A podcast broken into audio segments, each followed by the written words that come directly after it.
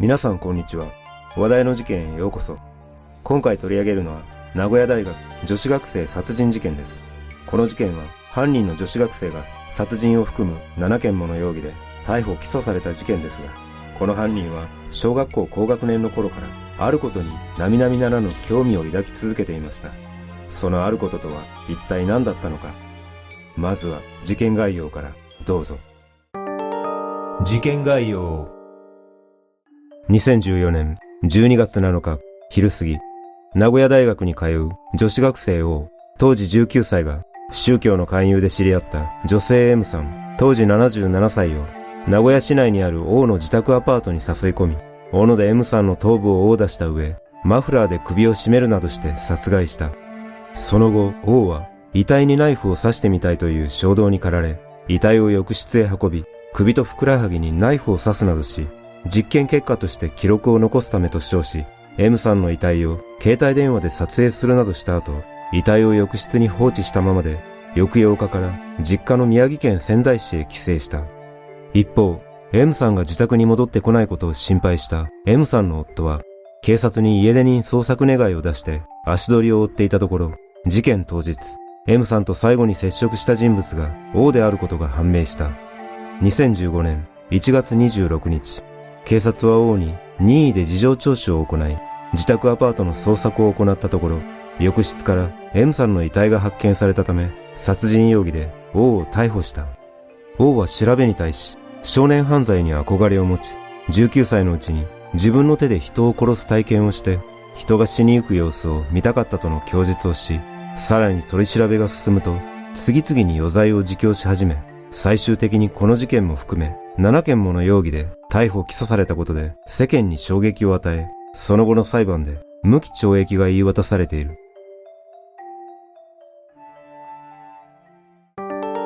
数々の余罪。王の自供から発覚した6件の余罪のうち、2件の容疑は、王が高校2年の時、同級生2人の飲み物に劇物とされる硫酸タリウムを混入して飲ませたとする殺人未遂の罪だった。2012年5月27日、王は自宅に所持していた硫酸タリウムを他人に摂取させて、タリウム中毒の症状を見てみたいなどの理由から、中学時代の同級生の女子生徒に、引っ越しすることになったと偽ってカラオケ店に呼び出し、店内で女子生徒のドリンクに硫酸タリウムを混入して飲ませ、幸い殺害には至らなかったものの、その後約3年間にわたり、下肢末梢神経障害のタリウム中毒の障害を負わせているが、当時の医者は原因不明と診断しており、王の犯行は明るみに出ることはなかった。また、翌日の28日、王は通っていた高校の同級生の男子生徒が飲んでいたペットボトルに、またも硫酸タリウムを混入して飲ませ、さらに同年7月にも同じ男子生徒のペットボトルに硫酸タリウムを混入して飲ませ、視力が著しく低下するなどの中毒性視神経の後遺症を負わせた上、その後約3年間にわたり、下肢末梢神経障害のタリウム中毒の障害を負わせていた。後の調べで、この2件のタリウム事件の犯行動機について王は、被害者2人に恨みはなく、誰でもよかった。タリウムを飲ませて観察したかった。と供述している。そして残り4件の容疑については、M さんを殺害する約4ヶ月前の2014年8月30日午前2時49分頃、仙台市内の民家の敷地内において 500ml のペットボトルで自ら製造した火炎瓶に点火した上、それを民家の縁側に置き、その熱で窓ガラスを割ったとされる火炎瓶処罰法違反及び器物損壊の罪と M さんの殺害後、わずか6日後にも同じ民家の郵便受けから玄関内に引火性の高いジェイチルエーテルを注ぎ入れた上、火をつけたマッチで火を放ち、玄関内にかけられていたカーテンなどを燃やしたとされる殺人未遂と厳重建造物等放火未遂の罪だった。これら2件の放火事件については、焼死体が見たかったと供述し、知人の家と間違ってこの民家を放火したと供述している。これらのことから王の起こした犯罪の動機はいずれも実験的に行われた犯行だったことが判明し、このような動機がなぜ生まれたのか、王の生い立ちにも注目が集まった。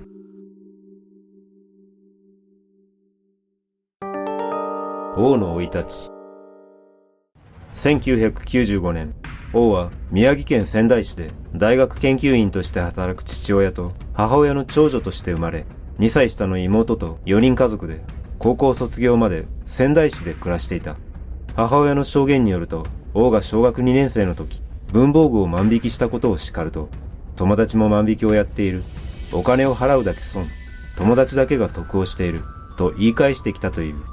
そんな王は、小学生の頃から殺人願望が芽生え始めたとされ、小学4年生の頃には死への漠然とした恐怖を抱いているだけだったが、小学5年生になると死への関心が高まり、ギロチンや格子台の絵を描き始めるなど、徐々に異常な行動が目につくようになったという。また、王は幼少期、母親をママと呼んでいたが、小学5年生の頃に突然、今日からあんたは下の名前で呼ぶから、と言って、母親を名前で呼び捨てするようになり、父親に対しても、パパから親父と呼ぶようになり、自身を、俺、俺様というようになった。王が小学6年生になると、担任教師の給食に放酸を混ぜようとしたが、友人が王から預かっていた放酸をなくしたため実行できず、代わりに消しゴムのカスやホッチキスの芯を給食に混入させたが、この時は教師に被害はなく、ことが大きくなることはなかった。中学生になると、王の殺人願望はさらに強まり、妹にもそのことを打ち明けており、中学3年生の頃には頻繁に、毒殺したい、人を殺したい、と話していた。また、その頃から王は妹に暴力的な行動をとるようになり、時にはナイフを取り出すほど危険な行動もとっていたとされ、徐々に王の興味は殺人の実行へと傾いていった。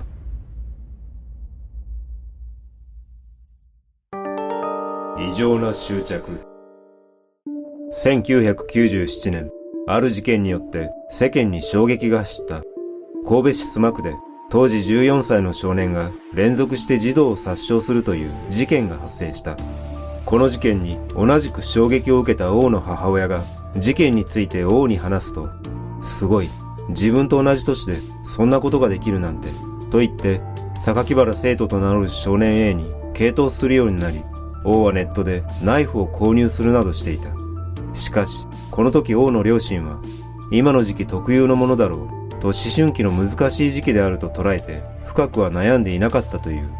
その後、進学校の高校に入学した王は高一の冬頃から科学の成績が良かったことなどがきっかけで化学薬品に異常な興味を持つようになり、硫酸タリウムを含む複数の化学薬品を購入して収集し、一部を学校に持参して同級生に舐めさせてその反応を見て楽しんだり、自身も薬品を舐めたり、妹にも舐めさせたりしていた。王の化学薬品への興味は、自身の学力を飛躍的に伸ばすきっかけともなり、その後王は名古屋大学理学部にトップクラスの成績で合格している。それを機に地元仙台から名古屋へ引っ越しすることになった王は母親に、これで18歳以下では買えなかった薬剤を買えると話し、母親は、そんなことにお金を使うなら仕送りしないと話すと、科学を学ぶのに薬品に興味があるのは当然と言い返して押し問答になる一幕もあったという。王は大学入学後、応援団とピアノサークルに所属して、一見普通の学生生活を送っていたが、事件の3ヶ月ほど前に、殺したい人はいないけど、殺してみたい人はたくさんいる、と自身のブログに殺人を示唆する投稿をするなど、殺人者としての顔を覗かせていた。さらに、M さんを殺害する2日前には、ツイッターに、明大出身死刑囚ってまだいないんだよな、と投稿し、実際に殺害を実行した。そしてその直後、王は、ついにやった、とツイッターに投稿し、願望が叶った達成感に浸っていた。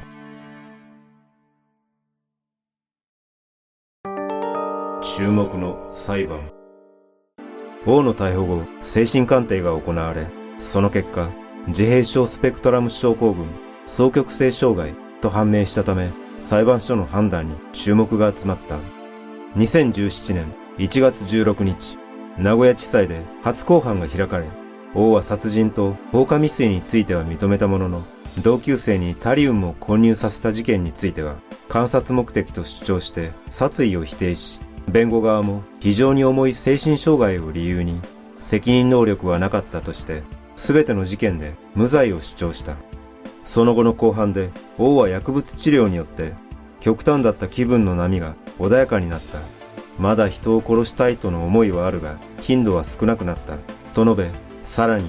妹や大学の友人二人も殺そうと思ったことがある。とも述べ、謝罪の言葉は一切なく、反省する様子を見せることはなかった。同年3月24日、名古屋地裁で判決公判が開かれ、裁判長はタリウム混入事件の殺人未遂を認めた上で、複数の重大かつ悪質な犯罪に及び、有期刑では軽すぎる、として、王に休刑通り無期懲役を言い渡した。これを受け弁護側は、判決を不服として名古屋高裁に控訴し、翌2018年3月23日、名古屋高裁は第一審無期懲役判決を支持し、弁護側の控訴を棄却する判決を言い渡した。裁判長は各事件時の精神状態について、躁うつ病の軽装状態にとどまり、発達障害が動機に影響しているものの、影響は限定的だったと指摘し、一審同様に完全責任能力を認めた。弁護側は再び上告したが、2019年10月15日、最高裁は上告を棄却する決定を下し、王の無期懲役が確定したため、これら一連の事件は終結した。